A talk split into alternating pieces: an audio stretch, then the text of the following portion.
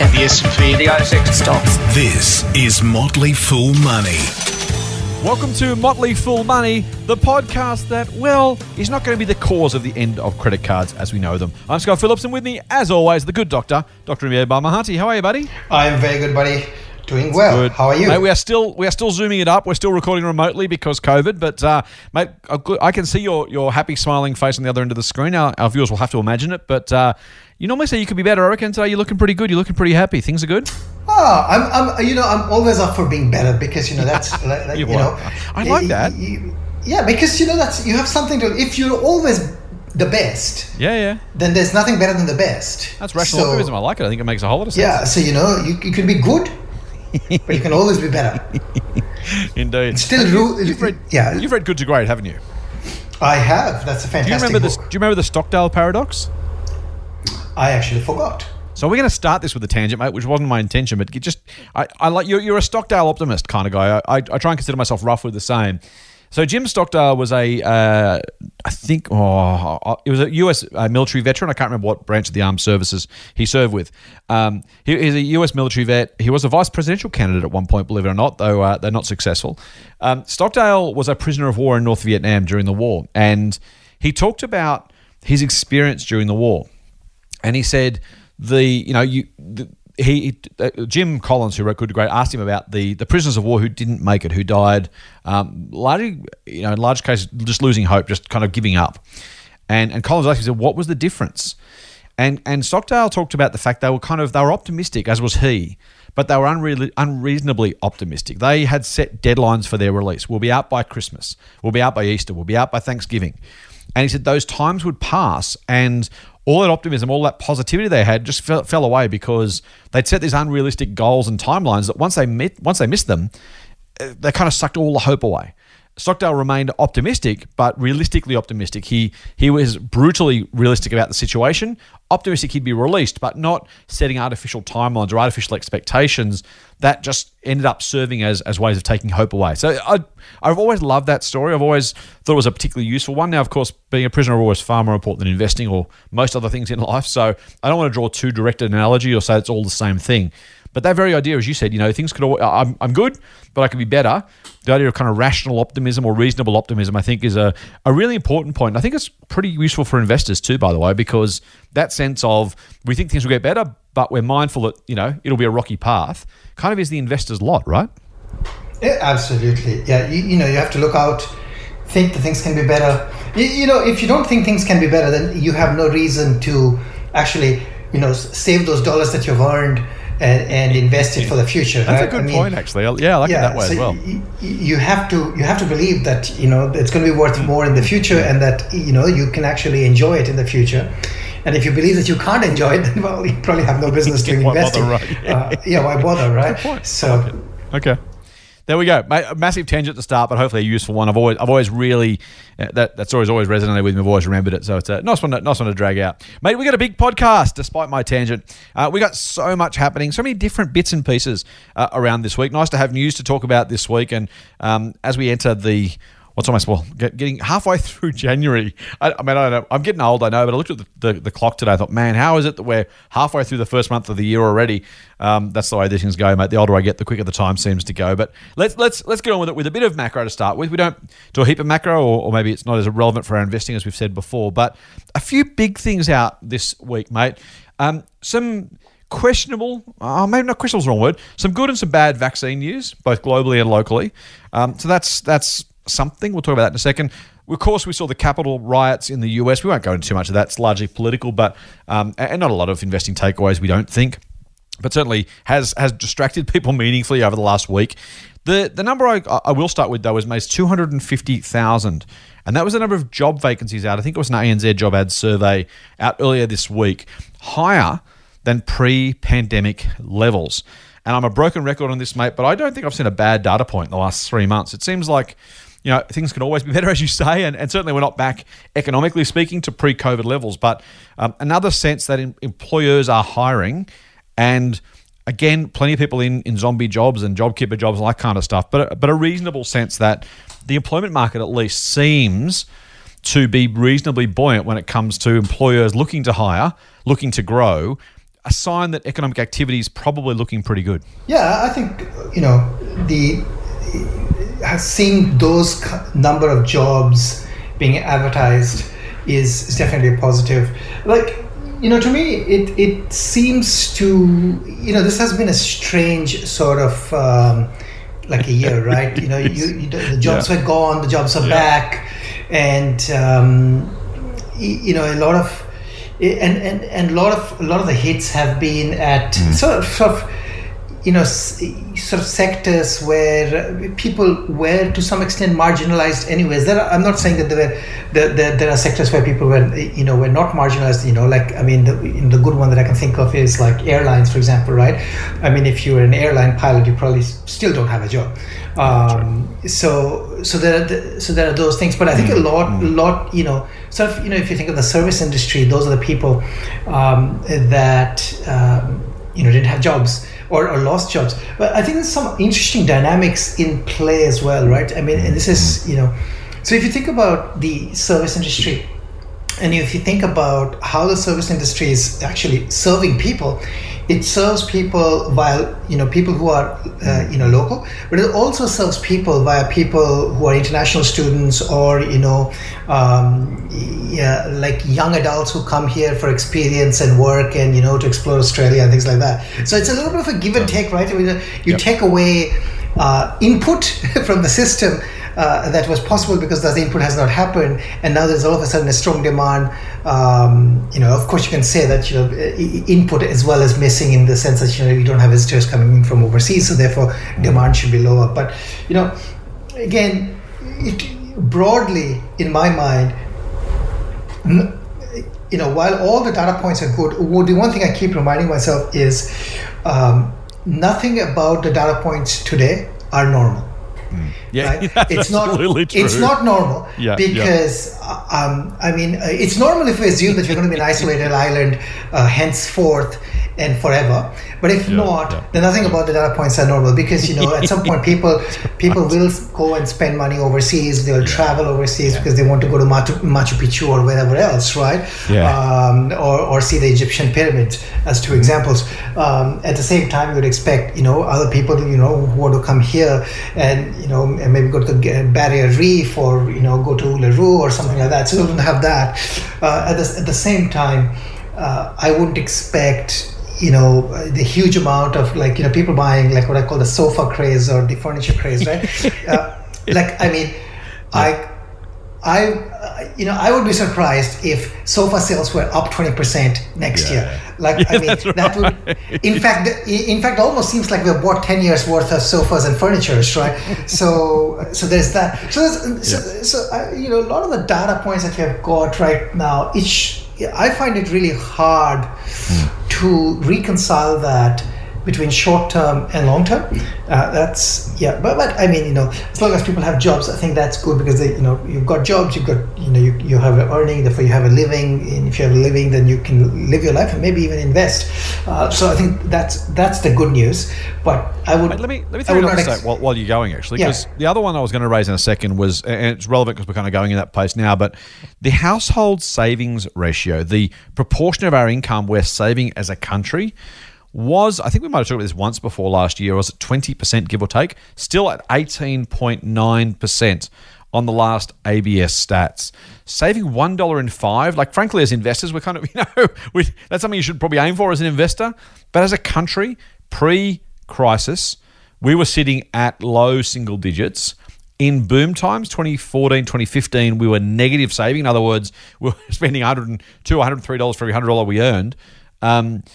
That's either, as you say, a symptom or a marker of a messed up economy, and or, because it could be both, a sense that maybe there is some degree of some sort of coiled spring, right? Yeah, we're not going to buy more sofas, but we're putting away plenty of money in the national back pocket that in theory, hopefully at some point, does get spent and could well, if not turbocharge, potentially just increase the amount of money going through the economy. Yeah, like I think that is possible. I think it is possible, but again, fundamentally, I think, you know, if people are saving, say, $1 out of $5, right? So fundamentally, it could mean that, you know, I know people, and again, this is all anecdotal, who have like these buckets, right? So they have this bucket called travel bucket. And, right. You know, maybe the travel bucket is like, say, 70% international travel and local travel. Yeah. But you can't travel international, so that bucket you're saving. But as I said, if like, and people have bucket lists, right? So I have my own bucket list. And if my bucket list includes Machu Picchu and I want to go to Machu Picchu, well, I'm going to save that money for going for Machu Picchu and not buy a sofa for it, right? Or maybe I bought a sofa. I'm not going to buy another sofa. So I'm not 100% sold. The other way to think about, I think, broadly, if your economy fundamentally hasn't changed, if there is no fundamental new products or services that you can buy, I think it is unreasonable, in my opinion, to expect some sort of turbocharging happening because people just have extra money in their pockets. Like, I mean, there's only so much coffee you can have and only so much butter chicken you can have, right? After which you're going to basically say, well, you know, I'm over butter chicken at this point, right? And there's, you know, you can, you know, maybe you can buy the fancy car only once, but how many? so I think there's a limit. So unless there's something new to spend on, it, to me, a higher savings rate is a reflection of inability to spend on stuff that people want to spend, right? So I think that is what it reflects. I don't think it reflects turbocharging opportunity. I think what it reflects in my mind is at least people have jobs and people are saving, you know, with anticipation of, you know, in future being able to spend. So that's that. And, you know, maybe my side comment here is that, you know, if you've got that much amount of money sitting somewhere, maybe, you know, put some into investing and invest in your future. Yeah, that was probably, my thought. Exactly. Probably a better outcome compounded over time. So I don't know. You know, I know you have probably a different opinion on this, but, you know, that's how I think about this. Oh no, not dramatically. I certainly have the same opinion of people putting spare money into. Let's say the sofa's not going to compound the same way shares might. So I'm with you on that one. Look, I think you're right. I think there's probably a distribution of reality, and so there are some people for whom, as you say, the travel bucket is full and overflowing. There's other people who are saving because they simply kind of are mindful of the uncertainty that we're having as an economy, and this is a very common, or relatively common, feature of recessions, right? People who can do because they think, well, hang on, what if my job's next? And so there is some sense of incremental saving with they could otherwise spend or would otherwise spend, because at the end of the day, unless you're investing it, you might as well be spending it, because no point sitting in cash. As we've said before, cash is earning nothing. So you're either doing it because you're waiting for something to spend, or you're worried that you might have to have it up your sleeve in case something else goes wrong. I think, you know, like everything, it's probably a bit of column A, a bit of column B. I would expect there to be meaningful that savings rate will fall over the next 3 years, and some of it will be spent on international travel, some will be spent on new sofas, some will be spent on other stuff in the economy. And people are simply saying, hey, hopefully, as you say, hopefully our listeners are investing it. Maybe we're a different group. But so I think you're absolutely right, but I do think there is a sense of a bit more of a distribution of where that money will likely go. And I do think its reduction over time will be a net stimulating impact by definition, because if your household saving goes from 20% to 10% over time, that's, you know, $1.10 going out for every $100 coming in, while you've still got a positive savings balance. So I think it's probably a bit of both, mate, quite honestly. Hey, let's move on though, because you know, we talked about savings, and I think this is not a bad segue for me, mate. I'm normally bad at segues, but I've managed to find one, and then I've undone it by talking about it. Let's talk about bank savings, not us saving money in the bank, but the banks themselves having growing war chests. There's some news out today, or speculation, this might be better, out today, and I should say we're recording this on Thursday, the 14th of Jan, from some analysts who are saying that the APRA rules, which limited how much money the banks could pay in dividends over the past year, have effectively allowed them to build up war chests that in theory would have been used to offset bad debts if they'd happened. But it seems thus far that the banks have escaped almost any bad news, but certainly most of the bad news. Loan deferrals are down, loan defaults are down. It seems like, unless we have another shock, most mortgage holders will be able to repay on time in full. And so the banks find themselves with a kind of a first-class problem of plenty of cash around that they're looking for something to do with it. And those analysts are speculating buybacks or increased dividends might yet be the result. And I guess I'm wondering probably out loud a little bit, mate. I'm not a big bank investor, nor are you, and I'm not suggesting for a second any of our investors go and jump at them. But I do wonder whether some of the PEs that we're seeing might just be they're not too high. They're not too low. They're certainly very high, but they might well be resized or right-sized if the banks are able to pay what is being speculated. As I said, up to $16 billion worth of buybacks and extra dividends to be paid out. That actually might make some of those bank share prices look less out of control than perhaps they look otherwise. Yeah, I really don't pay attention to any bank news. So the fact that they're looking to pay back some dividend was actually, when you said, okay, I said, oh, okay, maybe. Honestly, I really don't care. They exist or don't exist, they pay dividend or don't pay dividend. It doesn't really matter to me. It does not matter. I've taken a view before, though, they're expensive, right? They're not worth investing in for XYZ reasons. So that is based to some degree on valuation and growth. Yeah, but it's, to me, bank investing is the silly way to invest. It's really, really the tough investing. You got to get the valuation right. You got to get all the speculation right. You got to make sure that, loans don't go bad. You got to have a serious understanding of not just the local economy, but a couple of different sectors. It's largely residential, right? These are not even commercial banks in the real scheme of things. I think that's in my view, the big banks and other banks are necessary. They're a very necessary component, but I think they're overthought, from an investing point of view. I don't know. You could have maybe you should have invested in Apple, and Apple was up 70% last year, right? Do you really care for that dividend that you get for 5% when the shares might have been down? So I don't know. That's my take on largely on the banks. I think it makes sense for those people who are looking for some sort of steady bond yield returns. A steady 5% or so, maybe that context makes sense. Going back, here's the thing, right? To answer the question of buybacks, well, didn't some of these banks not too long ago raise capital via hybrids or via, these are the same people who would raise capital on one hand and then pay dividend on the other hand. How ludicrous is that? Yep. That is just ludicrous. So, I don't know. If I wouldn't be giving these guys the blank check to, do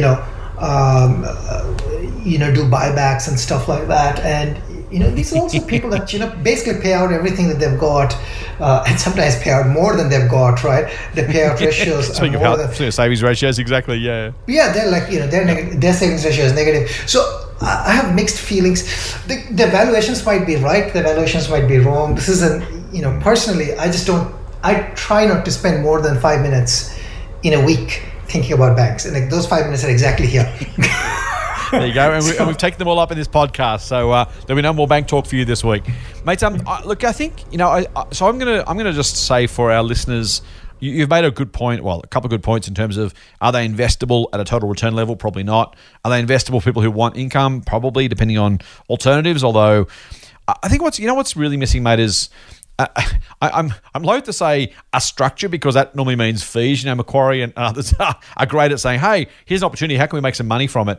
We have a service called Everlasting Income. We make money from doing something similar, quite frankly, although we hopefully keep our subscription fees lower. We have a service that we use to help people turn a portfolio into a cash flow. And I think that's probably what's maybe missing for many investors who are in a situation of either feeling like they should or they have or they've got an SMSF and they're saying, well, how do I get income from this? It is easy and simple and not as volatile, all those things. I can absolutely understand why people say, you know what, I'm going to buy a whole lot of banks in Telstra. I'm going to hold them all, and when they pay me a check, I'll use that to pay the bills, and that's just simple. You could, as you say, buy Apple, sell a little bit of it, and fund some income. But you got to sell. You got to capital gains. You got, what do I sell? The price is volatile. Can I afford to sell them? If the price is down, do I want to sell them?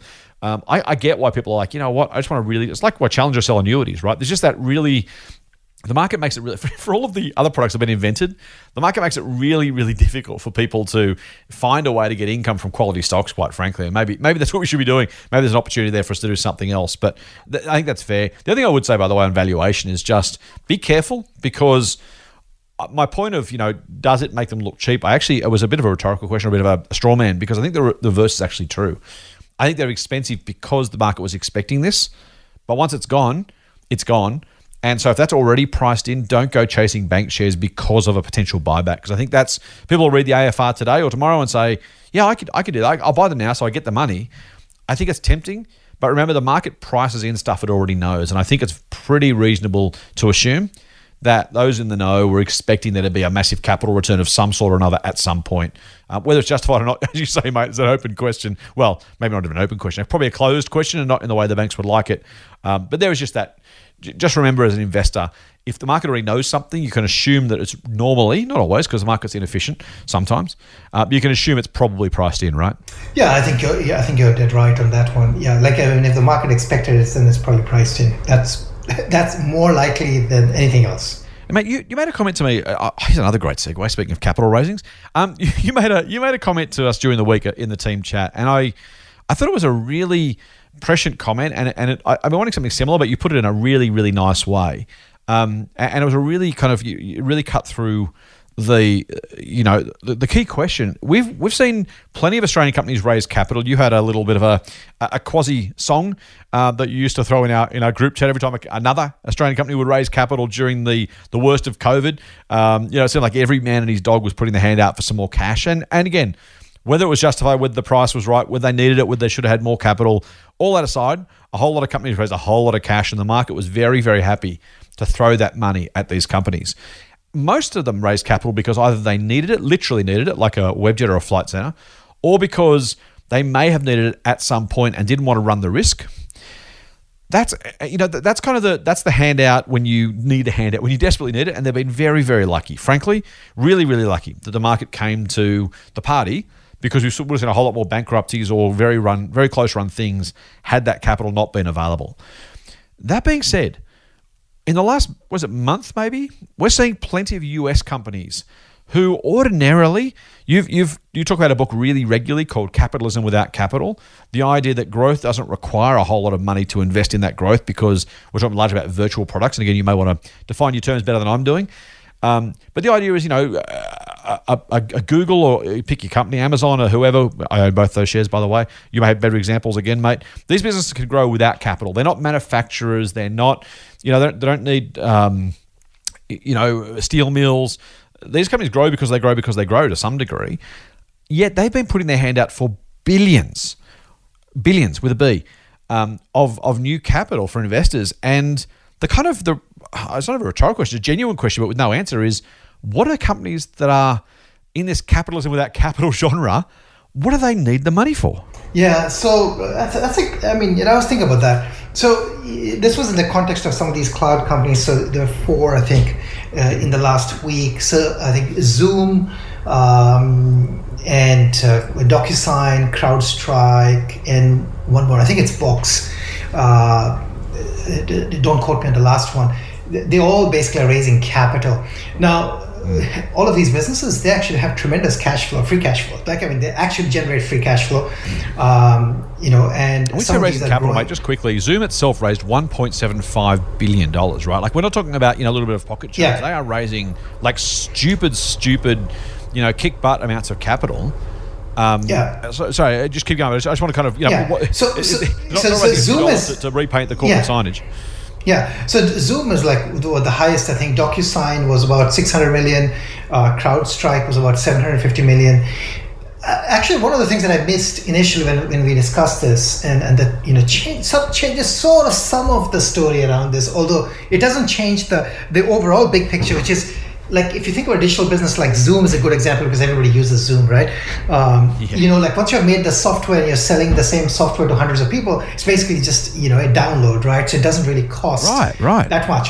So, and they have sales and marketing teams and things like that. But this is not a company which has got, tens of millions of dollars on the balance sheet. It actually has billions of dollars on the balance sheet already, right? So the big question in my mind is, why do you need this capital? And of course, then you raised the point about dilution to some extent. So what is interesting to me is Zoom is actually, I think, doing a dilutive capital raise because it's a straight up, I think, equity placement. The other guys, to varying extent, are doing different things. So CrowdStrike is basically doing an unsecured note. So they're basically they're going to pay a coupon of 3% on, I don't know, $750 million that they're getting. So it's not dilutive. And because, you know, it's a corporate bond, right? What we're talking about here. It's a corporate bond. Doing a debt raising, but rather than going to the bank, they're saying to the you know, the debt market, hey, can we have some money? We'll give you 3%. Is it? Yeah. I assume it's a fixed term. It's a fixed term. Yeah, it's a fixed term. So those things are fixed term. And I was just checking DocuSign. DocuSign has done a hybrid, which is basically they're raising $600 million at guess how much interest? 0%. I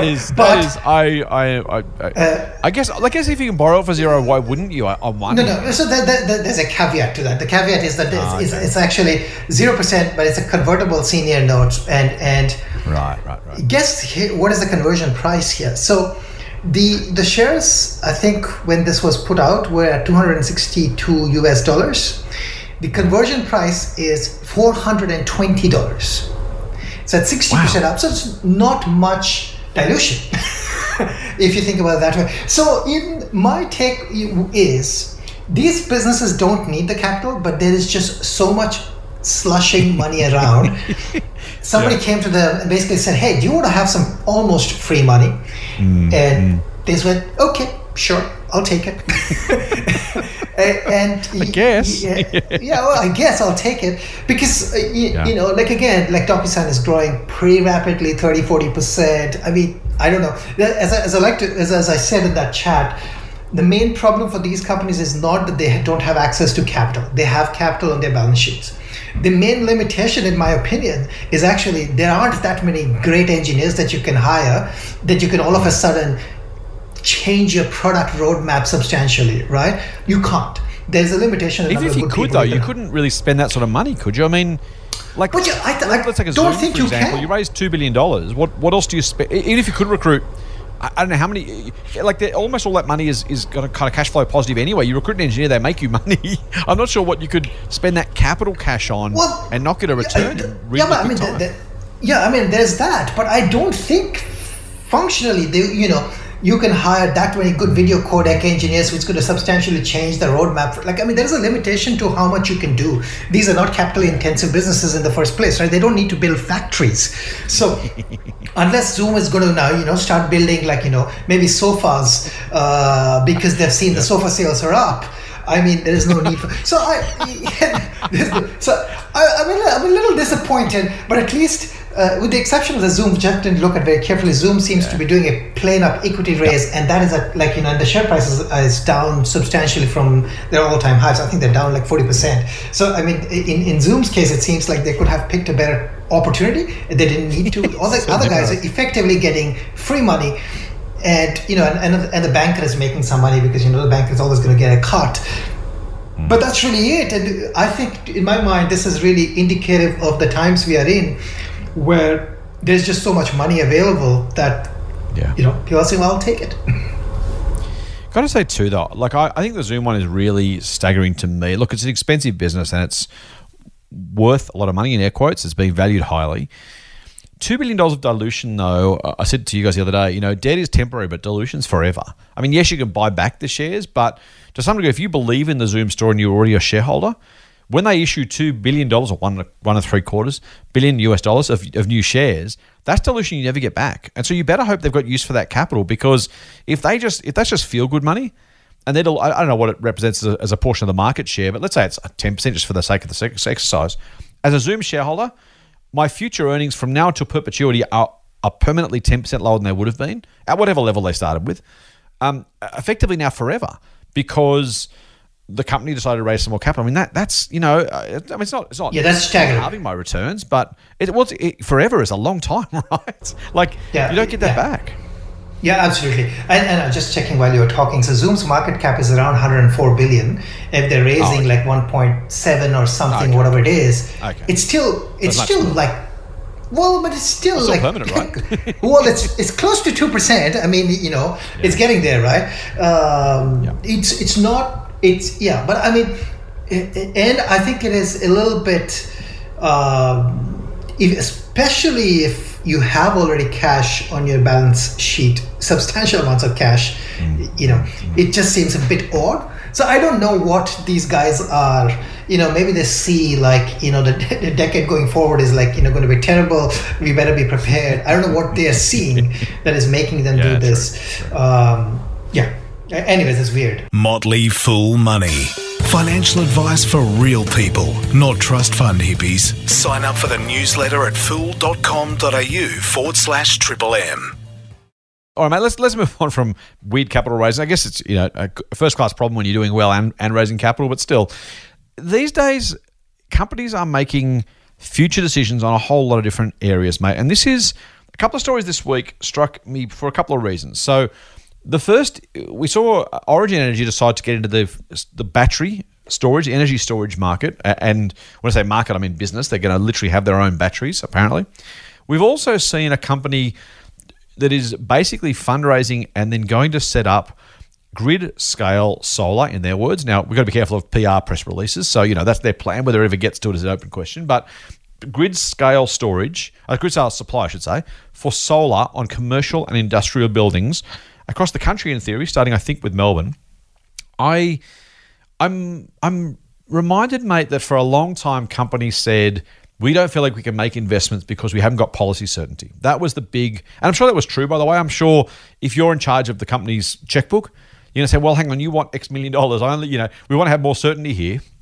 I feel a little bit like this is some sort of tipping point, and we can. I don't want to get political about it. Or even I've talked about climate change before, and I'm a believer. I've said on the record, I'm happy to go down on that one. But regardless of that, this feels like a meaningful step. It's not a step change entirely, but a meaningful step towards business saying, we haven't got time to wait anymore. The business cases are moving forward fast enough that either we can't wait for government assurance, or by the time we do, it'll be, if not too late, at least the opportunity might have been gone. It feels to me like there's been a tipping point passed for corporate investment into these sort of energy alternatives, and they're less alternative now than mainstream, but realistically, coal was easy because you knew how much it cost to build and sell and coal, very easy P&L. It seems to me now businesses are saying, we wanted certainty, we're not getting it, but we're moving ahead anyway because we feel like now the risks are worth it given the potential rewards on offer. Yeah, I think there's a little bit, like this has been going on for some time, right? So, corporates basically taking on responsibility and trying to be good corporate citizens because it has some branding impact, right? Like, I mean, if you say I'm going to be carbon neutral, that has an impact with your audience in the sense that, okay, well, maybe I'm buying stuff from a company that's being carbon neutral or that's going to use fair labor and things like that. So I think those... at the same time, I think there's a cost curve issue as well, right? I think energy companies are now at the point where they know that, investing in distributed power generation is no longer costly. And in fact, solar could be actually very, very cost effective in the long run. And therefore, from their point of view, it just makes economic sense. So I think we are at that point where distributed energy generation, green energy generation is at a tipping point well past the tipping point in terms of cost. And that's really, the economics is really the primary driver here. It's, and then of course you can spin it with some feel-good green, then, you appeal to both, right? You're appealing to your shareholders because it's economic, it makes economic sense, and you're appealing to tree-hugging people because it makes sense. And, again, I believe in climate change, but I think for most of these things, well, government incentives can help to some extent. Economic incentives are far bigger, right? And that's the thing, right? They've gone from we need government certainty because these things are line ball, I think exactly to your point, to we actually don't need the government to decide anymore because the basic economics do it for us. That feels like the big change. That is exactly the big change. So I think that is making sense. And then, you mentioned, people talking about battery. Well, because everybody's now realizing we're going to have intermittent energy supply. That means you need battery. Well, that's a big business, given the state of the grid, not just here, but everywhere else. The grid is basically very dated. It's most places the electric grid is 50 years plus old. And you've got these peaker plants that are all, in many places, gas or coal-based, that you want to extend their life. You don't want to destroy them. You want to extend their life.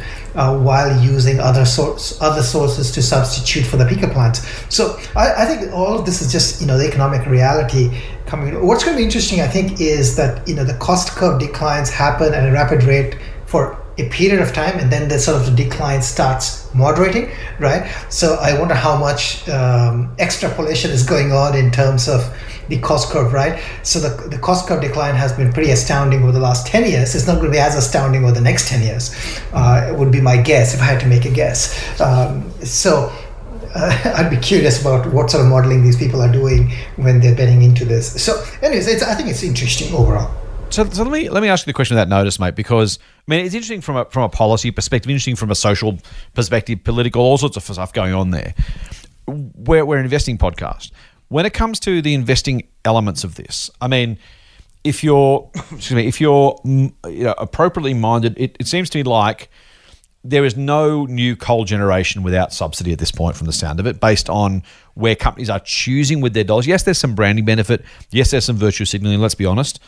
They want to be seen to be able to put a thing on it. I'm not entirely sure, by the way, that a tiny investment in one battery by one energy company completely destroys the rest of their business, which is old school energy generation. So let's be. There might be a bit of, I won't say greenwashing because I don't want to get taken to court, but there might be a bit of, there's some benefit in announcing these things, which isn't purely economic. That being said, it seems like this is one-way traffic. It probably has for a long time, but it seems like we're hitting, as I said, that tipping point. What, if any, investing-related outcomes come from this? Is it? Do we see cheaper energy down the track, which means manufacturing becomes cheaper? Do we see disruption of existing industries in mining or energy generation? Is there anything at all in this, or is it just simply interesting and it doesn't matter that much? If you were to kind of look at this and say, what next? Do you see any investing takeaways from the seemingly, as a clear tipping point that we feel like we've passed? Yeah, so from an investing point of view, I think the obvious ones are things like coal, for example, that should see a declining cost curve because of declining demand, right? So that's one obvious one. What is not clear to me is so there are various components of distributed generation, for example. Is it solar? Is it wind? Is it, different turbine technology or whatever else? It is hard to know which one is going to win where and how and so on and so forth. So again, most of these things tend to be large engineering conglomerates, right? And typically for them, these things tend to be a small component of the overall business, right? Yeah, so. Yeah. Again, it's hard to figure out how. So even if that industry or sector sees rapid investments over a long period of time, it's very hard to know how you could play that area. One thing that I think is going to happen, but it's hard to tell how it's going to shape out, is I think energy services. But distributed energy services is going to be a thing, right? Mm-hmm. Where you would be able to sell power not just to the grid but to other participants over time. Again, how that's going to shake out and which players are going to win is going to be hard to know. But I think the way to think about this is there's going to be more software in the grid. So who are the people who provide software to the grid is one way to think about playing this area. Who are the key providers of important hardware is the other thing to think about. If you think about energy markets and energy market participation, then again there is there are arbitrage opportunities that could be leveraged, and again how long they are going to be there is a good question.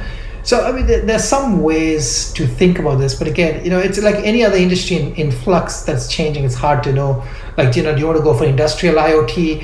Do you want to go for these players that are, helping with monitoring installations, for example? There are lots of different things, and the value might accrete more upstream, right? If somebody has a bunch of these plants located across the country, then you want a way to monitor it, and and maybe there's a Catapult-like hardware, software, subscription service that you need to actually monitor these things. So there's a lot of different ways in which you you can think about. But again, I don't think there's any clear pathway that's immediately visible to me. It does strike me too, mate. And again, this gets back to policy rather than investing, but it just strikes me that for manufacturers who are energy intensive, if we can find a way as a country, and machines have been turned off and on, and you know, steel mills take weeks to cool down and stuff, so I'm not talking about those particularly, but you know, there are plants that simply can't shut off and start up at will. But man, the amount of effectively free, you know, marginal cost free energy we can produce during the middle of the day for something like and again, I don't know anything about the industry, so if you work in aluminium, don't email me. I don't want to hear about it. But you know, aluminium, they reckon, is effectively, you know, solid energy. They call it, you know, it's solid electricity. The amount of electricity required to make aluminium is enormous. But you also figure, hey, if you could just make it when energy was effectively free, the cost of that, you know, the marginal cost of production, the excess energy, there is so much that in theory could be done at a manufacturing level, which really could become, we're never going to compete on labor cost, but man, if we could do some of this, you know, energy intensive manufacturing at effectively, you know, close enough to zero marginal cost, there's a bloody big potential opportunity there, surely. Yeah, I think so. I think distributed generation is a big thing, and distributed generation, harvesting the distributed generation, in my opinion, is going to be the biggest thing, right? How do you do that over time, whether it's for an industrial scale, aggregation and things like that? So I don't know. I think that's going to be the big story to watch. All right, mate. Speaking of the big stories, let's keep moving, because one of the big ones, and look, I'm going to say that you know, at the Motley Fool, we've been known to write our share of attractive headlines. Can I say? I won't call them clickbait. I'll say attractive headlines. That being said, during the week we saw articles that Afterpay was going to be the end of credit cards. And I am always a little bit, you know, the end of this, the end of that. I got to say there's 100 times as many stories written on those things that actually happen, right? Because it's easy to predict the end of something, much, much harder to foresee it. At some point, someone wrote, I'm sure, digital cameras, the end of Kodak or something similar. So they occasionally do come true. But I'm also mindful that BNPL, Buy Now Pay Later, has been so phenomenally successful over the last only couple of years, that you could also imagine a scenario where credit card volumes are meaningfully hurt by buy now, pay later, and not just the short-term Afterpay versions, but the long-term, I guess, Zip versions. There's probably others, mate, where, you know, if I can buy something interest-free over 3 years, if I'm buying the aforementioned sofas we've talked about a few times, I mean, it's not beyond the realm of possibility, surely, that, you know, you kind of think, well, what do I need the credit card for? If I pay for my grocery on credit card, I can probably use Afterpay. If I buy my clothes at, you know, whatever shop, I can probably use Afterpay. If I start to think about those bigger credit card balance purchases, as I said, sofas, TVs. I saw a lady at Officeworks yesterday buying a new computer using Afterpay. You move that to something like Zip. I mean, I don't think it's the end of credit cards, but it's not beyond the realms of possibility, is it? Yeah, I think there's some truth to it, although, like, you know, death of something is, as you said, you know, is exaggerated. But the other thing is that, you know, death happens slowly, right? So, in at least in the industry. So, I guess the interesting investing question for me is that what does it mean, right?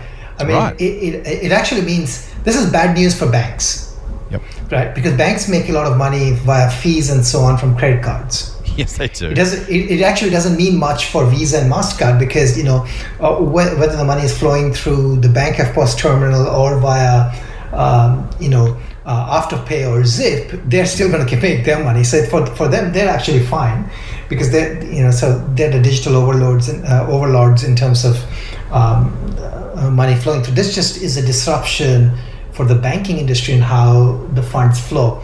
You think at some point, though, credit card, the transactions themselves go through an Afterpay-like network or the bank's own proprietary FPOS network rather than the credit card networks? I mean, I'm not predicting this, but I could see a future where Visa and Mastercard, Amex get cut out of that transaction flow. Well, it's harder, right? I mean, who's going to build that network? You know, that current network is still owned by those guys, right? Somebody has to build that network for payments, unless, like, you know, you know, you have a buyer and a seller, so you have a merchant. You have to still connect those things, and that's what you know, these credit card networks do, right? So they connect basically the merchants with the buyers and customers and all the accounts and things like that. So I don't know. I think they're in a much stronger position compared to the banks. Is that's like my view? Unless you happen to be a provider which has got both the customers and the merchants at the same time, and you run a network, right? Mm. So something like PayPal, for example, is a much better position, to sort of make sure that the movement of funds doesn't happen via the normal channels, but happens via their own payment network. Yeah, right. So I mean, it's I don't know. Right. Like I think that the credit card profits go away potentially, but unless and until you don't settle an Afterpay transaction via some other network, you still need a bank account for the foreseeable future, right? Like they've still captured us. The retailer's got a bank account. I've got a bank account. I pay by Afterpay or Visa or something else. I mean, you lose the credit card profit center, but the rest of it kind of remains. I mean, eventually maybe digital wallets, a Google and Apple, a PayPal or something else, maybe replaces the bank overall. But the banks are so central to the store and transfer of our money. I get paid in a bank account. I settle my credit card bill out of a bank account. That to me feels like the last man standing is someone who provides that safe place to leave whatever balance I have at the end of a month. Yeah, I think so. I mean, I'm not predicting the banks are going to. I think the banks have been around for thousands of years. Yeah, that's right. And they're going to be around for another maybe thousands of years. It almost seems like a fair bet. Yeah, it's just the shift of how they make money, right? Right now, they don't make money. Many cases they will say, well, if you deposit money once or twice a month, I'm not going to charge you any account fees, right? Yeah. Eventually, they might basically say, well, but they do charge like account fees if you have a business account, right? They'll take anywhere from $10 to $12 to maybe even $15 from you. So, I mean, maybe they have to come back and say, well, we're going to take money for maintaining this ledger for you and being the facility. At the same time, it's interesting that if you can transact via Afterpay, but Afterpay wants a credit card or a debit card, right?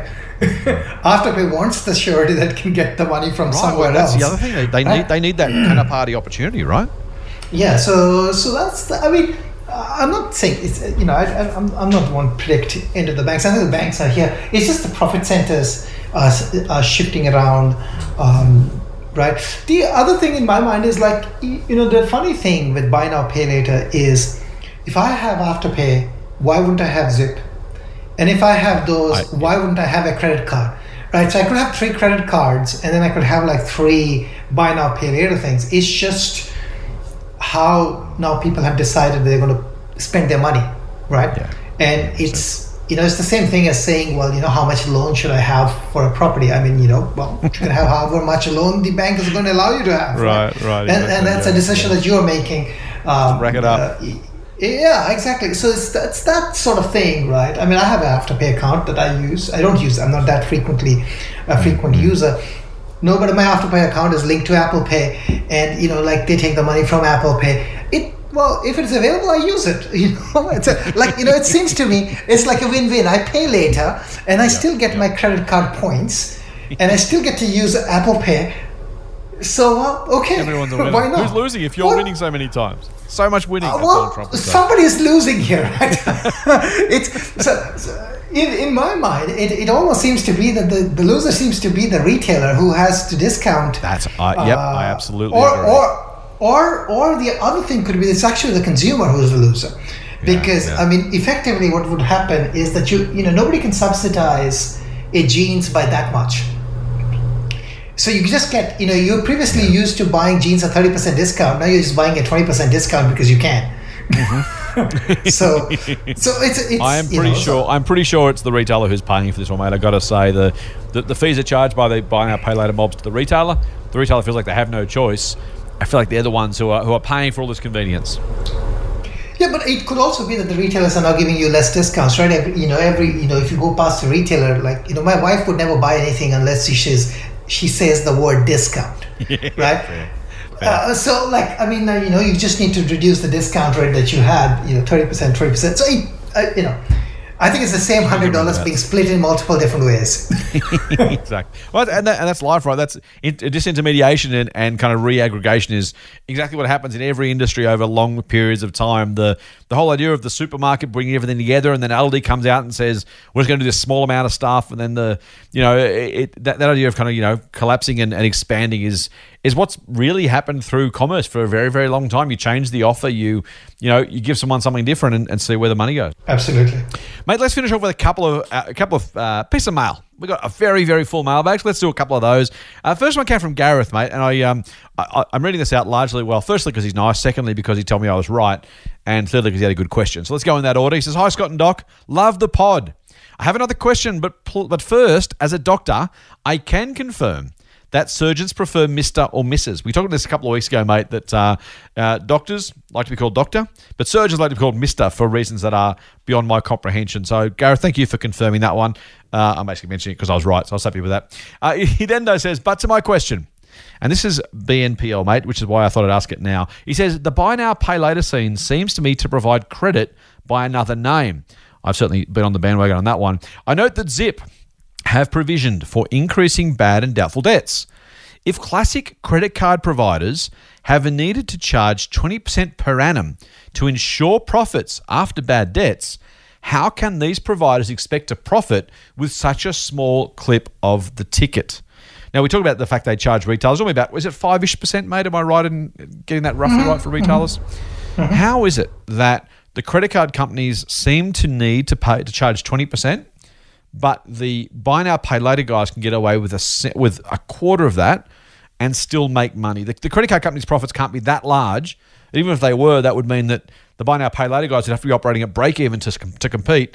How can they manage the bad debts so well when the credit card companies have to charge such high rates to offset the I was going to say few, the many of us who don't pay our cards off, and for whom those high rates are offsetting those margins? Can I answer that by saying that because many people pay their cards off, that's why the credit card companies charge 20% so that they can make 20% of those people, of the small number of people who are not paying, right? The other answer would be that they don't actually need to. This is just, the 20% just gives them obscene amount of profit because they can. And the buy now pay later is just another model, is a different model of the charging. So I mean. Look, I mean, if the car loan company, mate? Can they sustain those margins if the banks are charging more? Like what do you mean? Like the 20, like you know, can Afterpay and Ilk make money only charging 5% of transaction value? I mean, it is a really tiny margin as the maximum you ever make on that. Can they survive? Can they thrive? Can they make money for investors with such a low clip of the ticket?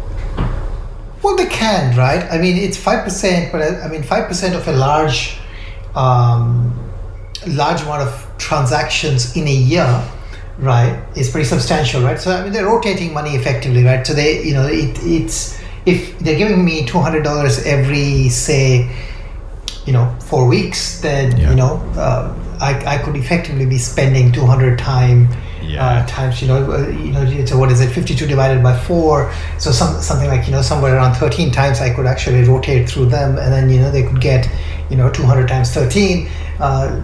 That's like, you know, 2600, you get 5% of that, and it's just a total transaction volume game. So they're playing a volume game, but if you increase the volume enough and you control for bad debt, well, you can make money. I mean, 5%, I mean, basically you're being 5% for sitting in the middle, right? And it's not costing them 5% to borrow that money, right? So that you could, so that they, you know, it's, and you know, that's a, if you think about it, a scalable business. They're basically running some software to, you know, see that the buyers and the sellers get, you know, are matched properly and they get paid, and that, you know, they make sure that if you're not paying, then your account gets blocked. Right. So it's a pretty scalable business. So I mean, you know, at scale, yes, you can make money as long as you control for bad debt, and again, as long as you don't die in an economic downturn. I mean, I think those two things, as long as you can ensure that, I think you can make money. And I think that, you know, the credit card model is different because, you know, again, credit card is not counting on everyone not paying, right? It basically saying that because they've done the credit checks, they assume that a majority of people are probably paying, and you know, and if you call your credit card company and you have got debt on it, you know, you say you negotiate, they can even give you, like, you know, there are credit card companies who say, oh, come to us if you've got an outstanding balance, I'm going to give you like 6 months, 8 months, 12 months interest free. I mean, how are they doing that, right? I mean, so it's, you know, 20% sounds large, but I think there's a reason behind it, and I think it works here. You're charging 20% for a small number of people, or you're 5% from everyone, right? So it's a good answer, mate. I'll add a couple of things very quickly, and then we'll move on. The first is that I think the banks are making obscene profit margin on credit cards. So the first thing to note is that there is, you know, Jeff Bezos said, "Your margin is my opportunity." I think Afterpay kind of said the same thing to the banks. There's something in that I think worth talking about. The other thing people don't remember, and you kind of alluded to that, Doc, and maybe I'm just repeating you, but I'll try to do it in a different way, is we compare a 5% clip of the ticket with a 20% interest rate on credit cards. But the difference is those two little Latin words after the 20%, which is per annum. Now, if Afterpay is lending you $100 to buy something, you're going to pay the $100 back in, what is it, mate? 3 fortnights these days, 2 fortnights. I can't remember the numbers. Something like that, yeah. So okay, let's call it 3 fortnights to be generous. Let's call it 6 weeks. The retail's paying 5%, but Afterpay is getting its money back on that effective 5% in 6 weeks, which means, as you kind of alluded to, it can do that eight and a half times a year. Now, you can't necessarily just multiply the margin out, but by the same token, it's not that different. So you can put that money to work and make 5% every 6 weeks rather than 5% per annum, and that makes a huge difference. If you said to your bank, "Hey, I've put my $100 in the bank. Can I have 5% every 6 weeks, please?" They say, "No way in the world I'm doing that. That's an equivalent interest rate of 40% per annum. I'm not giving you that." And yet, that's kind of to some degree what Afterpay is doing. I think comparing the per annum charge with the per transaction charge at Afterpay, and different people are paying it, the consumer's not paying it, so I'm not saying it's hurting me as a consumer by that amount, but when you roll over that money often enough, that's a really meaningful difference. I'd rather have a business that made 5% every 6 weeks or 8 weeks or 10 weeks than making 20% per annum. I think it's worth just comparing those numbers as well. Anything else on that, mate? No, I think that's correct. Last one from Craig. And this one relates to our 5-stock sampler, mate. And I'm asking this because, A, Craig asked it, but also, mate, you got the world's unluckiest break last Friday, unfortunately. Craig says, "Hi, Scott and Doc. I'm always a keen listener when you two wise gentlemen do a 5-stock sampler." Now, if you haven't heard that one, go back to our January 8 podcast where Doc and I mentioned 5 stocks each. I snuck a 6th bonus one in there, but 5 stocks each for our 5 stocks for 5 years for our 2021 edition. Craig says, "One stock Doc selected was Lemonade, a disruptor of the insurance industry." He says, "I think the market must have sensed that Doc might select this stock as it jumped 26% on the day you recorded the podcast, but it was a day before the podcast aired. Question for the podcast's overflowing full mailbag, is Doc off to a great start? Or Scott, are you having a little giggle at this turn of events? Love the podcast, full on." Now, Doc, the bad news for you is, unfortunately, you've got to cop that 26% jump in the share price of Lemonade, which is not going to help you. Now, I don't think it'll hurt you necessarily. I'm sure the stock will still do really, really well. But, man, you got an unlucky break. But we recorded it, on a Wednesday, I think? The Thursday, it must have been that the stock went up, and the Friday this podcast went to air. We used that Friday date as the start date, unfortunately, because that's the date our listeners can have acted on that advice. So we have to do that at the Motley Fool. We always put our listeners first, or our members, our viewers, our readers. Mate, that's got to hurt, doesn't it? Oh, I'm still hoping I'll come out ahead, but we'll see. You can't have been happy. Put it that way. Yeah, I'm not happy. I'm not overly. Like, I mean, this is going to be a volatile. I think it's going to be a very volatile company. So I realize that. Yeah, but that's okay. That's life. Let me ask you the question: If the share price had been 25% higher on the day you recommended it, would you still have made it one of your 5 stocks? Oh yeah. There you go. Like I think this. So I mean, I picked this. I think this is one of those stocks. Maybe a bit of a flyer stock in the sense this could legitimately be a 10-bagger from wherever it is today, right, and it wouldn't surprise me at all that it actually 10-bagged from there. It could 20-bag even maybe, and it'll still not surprise me. So, yeah, I fully aware of that. Of course, I would like a lower start if possible, like everyone else. This is actually a company I've been intending to buy, but, for various reasons, we had this recommended also. We've recommended this in at least one of our services, Shooting Stars. And because we were discussing it for that one, and then I mentioned it here, and then we talked about it somewhere else. So I actually haven't been able to buy it. It's been sitting on my watch list for a long time. And again, now that we have talked about it, it's going to be sorry, mate. Off limits for some more time.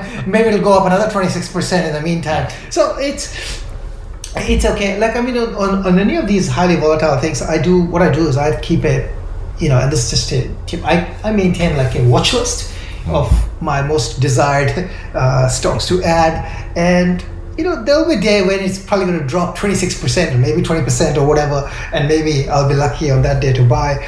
If not, I'll just buy at some point anyways, just because we're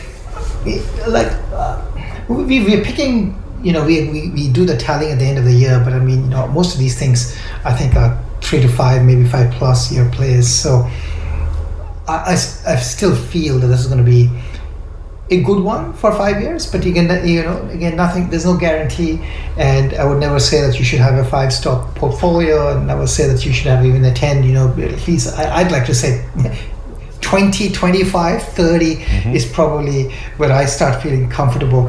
Enough diversification, and that allows you to sort of focus on letting sort of the winners keep running, right? Because that way you land up still having a concentrated portfolio, but you're not heavily dependent on like that one position, which is like 10% of your portfolio or 5% of your portfolio, which would be the case if you like had 10 companies in your portfolio, right? If you have 10, then and you equally divided that, each is actually a pretty substantial position. If you have 20, each is still a pretty substantial position. But if you have 30, now and you can find 30 good companies. Like, I mean, that's the thing, right? So anyways, I still like it. I love it, mate. I think it's a really important one. I want to go back very quickly to the point you made at the very beginning, which is I asked you the question, would you still buy at 26% higher? You said, oh yeah, absolutely. And I think it's important because we have plenty of correspondents who obsess over price movements of 0.5%, 1%, 2%. The shares are $1.05. Should I wait till I get back to $1? And you're saying, hey, up 25%. Who cares? I'll still buy it. Now, not every company. You shouldn't buy Telstra after a 25% sudden jump in the share price unless there's something really great going on. I own shares, by the way, of Telstra. But it's one of those things where as long as you understand the style of investing you're following, and as you say, mate, this is one of those flyer opportunities, high risk, high potential return, where whether you 26% is not going to matter to the return, right? Almost certainly, in terms of it's either going to be a 10 bagger or it's not. If it is, paying a bit more is not great, but you'd rather buy it than not. And if it doesn't work, then it probably doesn't matter whether you buy it 20% higher or not. You're still going to lose or not make almost as much. So is that sense that if you're buying a slow grower where valuation really matters, be really careful on the price. If you're buying a company, and particularly a portfolio of companies that have those sort of characteristics, you want to buy something that's approximately in the right value range. But when you're prepared to pay $1 or $1.25 and not blink, now that's not Lemonade's actual share price, but you get the idea, because the long term is maybe it's a $10 stock. That's the bigger calculation to get right than whether it's $1 or $1.10 or $1.15, right? Absolutely, yeah. Penny wise, pound foolish could be the problem. So you have to think about the upside potential as well, and of course now the downside. If you do feel want to get some more of Doc's great ideas, largely ASX related, occasionally we throw in some US ideas, you want to join he and Kevin at Motley Fool Extreme Opportunities. Now, Extreme Opportunities is a service that Doc runs that is currently soundly beating the market, and more importantly, I think will continue to do so. We can make no promises, as I always say, and past performance is no guarantee. But also, it's not the most unlikely place to find outperformance, right? If they've done something right in the past, very decent chance they might be doing something right well into the future. If that sounds like it's of interest to you, our podcast listeners can go to fool.com.au/EO podcast and get a special deal to join Doc and Kevin for a remarkably good price. Let me just say that. Stupidly good price. Cheaper than Doc would sell it for, cheaper than I would sell it for, but luckily for you, neither Doc nor I set the price. So if you want a great price on a great investment service with at least a dozen new ASX recommendations every single year, go to fool.com.au/EO podcast to get the best of what those two gentlemen have to offer. Mate, we're done. We have finished our hour together. So before we go, if you haven't yet, please do. We had a massive spike in memberships. Actually, mate, I should have said this at the top.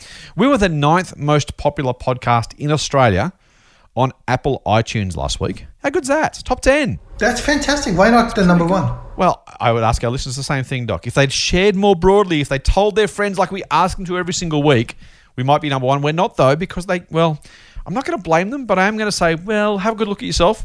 Have a look at yourself in the mirror and say, did I really do the right thing by my friends and family?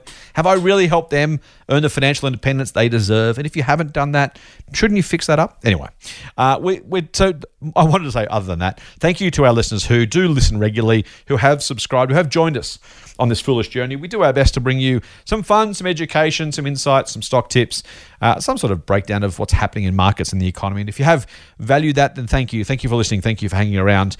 And if you haven't yet subscribed, this is maybe your first time listening, do go and check out some past episodes, but also make sure you hit the subscribe button on your favorite podcast player, whether that's iTunes, your favorite Android podcast app, or the cross-platform app like Podcast One. We're part of the Podcast One family. Please do go and subscribe so they get downloaded automatically to your feed. You don't want to miss an episode. Like, well, I'll let the cat out of the bag, Doc. A special mailbag episode this Sunday. Surprise, surprise. And if you do like it, please do give us a rating.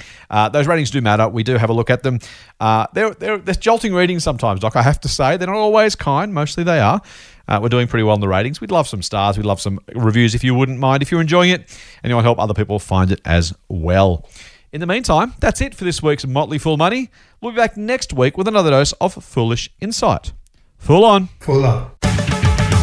The Motley Fool and people appearing in this program may have positions in the companies mentioned. General advice only. Please speak to your financial professional to understand how it may pertain to your situation. Subscribe to the free newsletter at fool.com.au/MMM. The Motley Fool operates under Financial Services Licence 400691.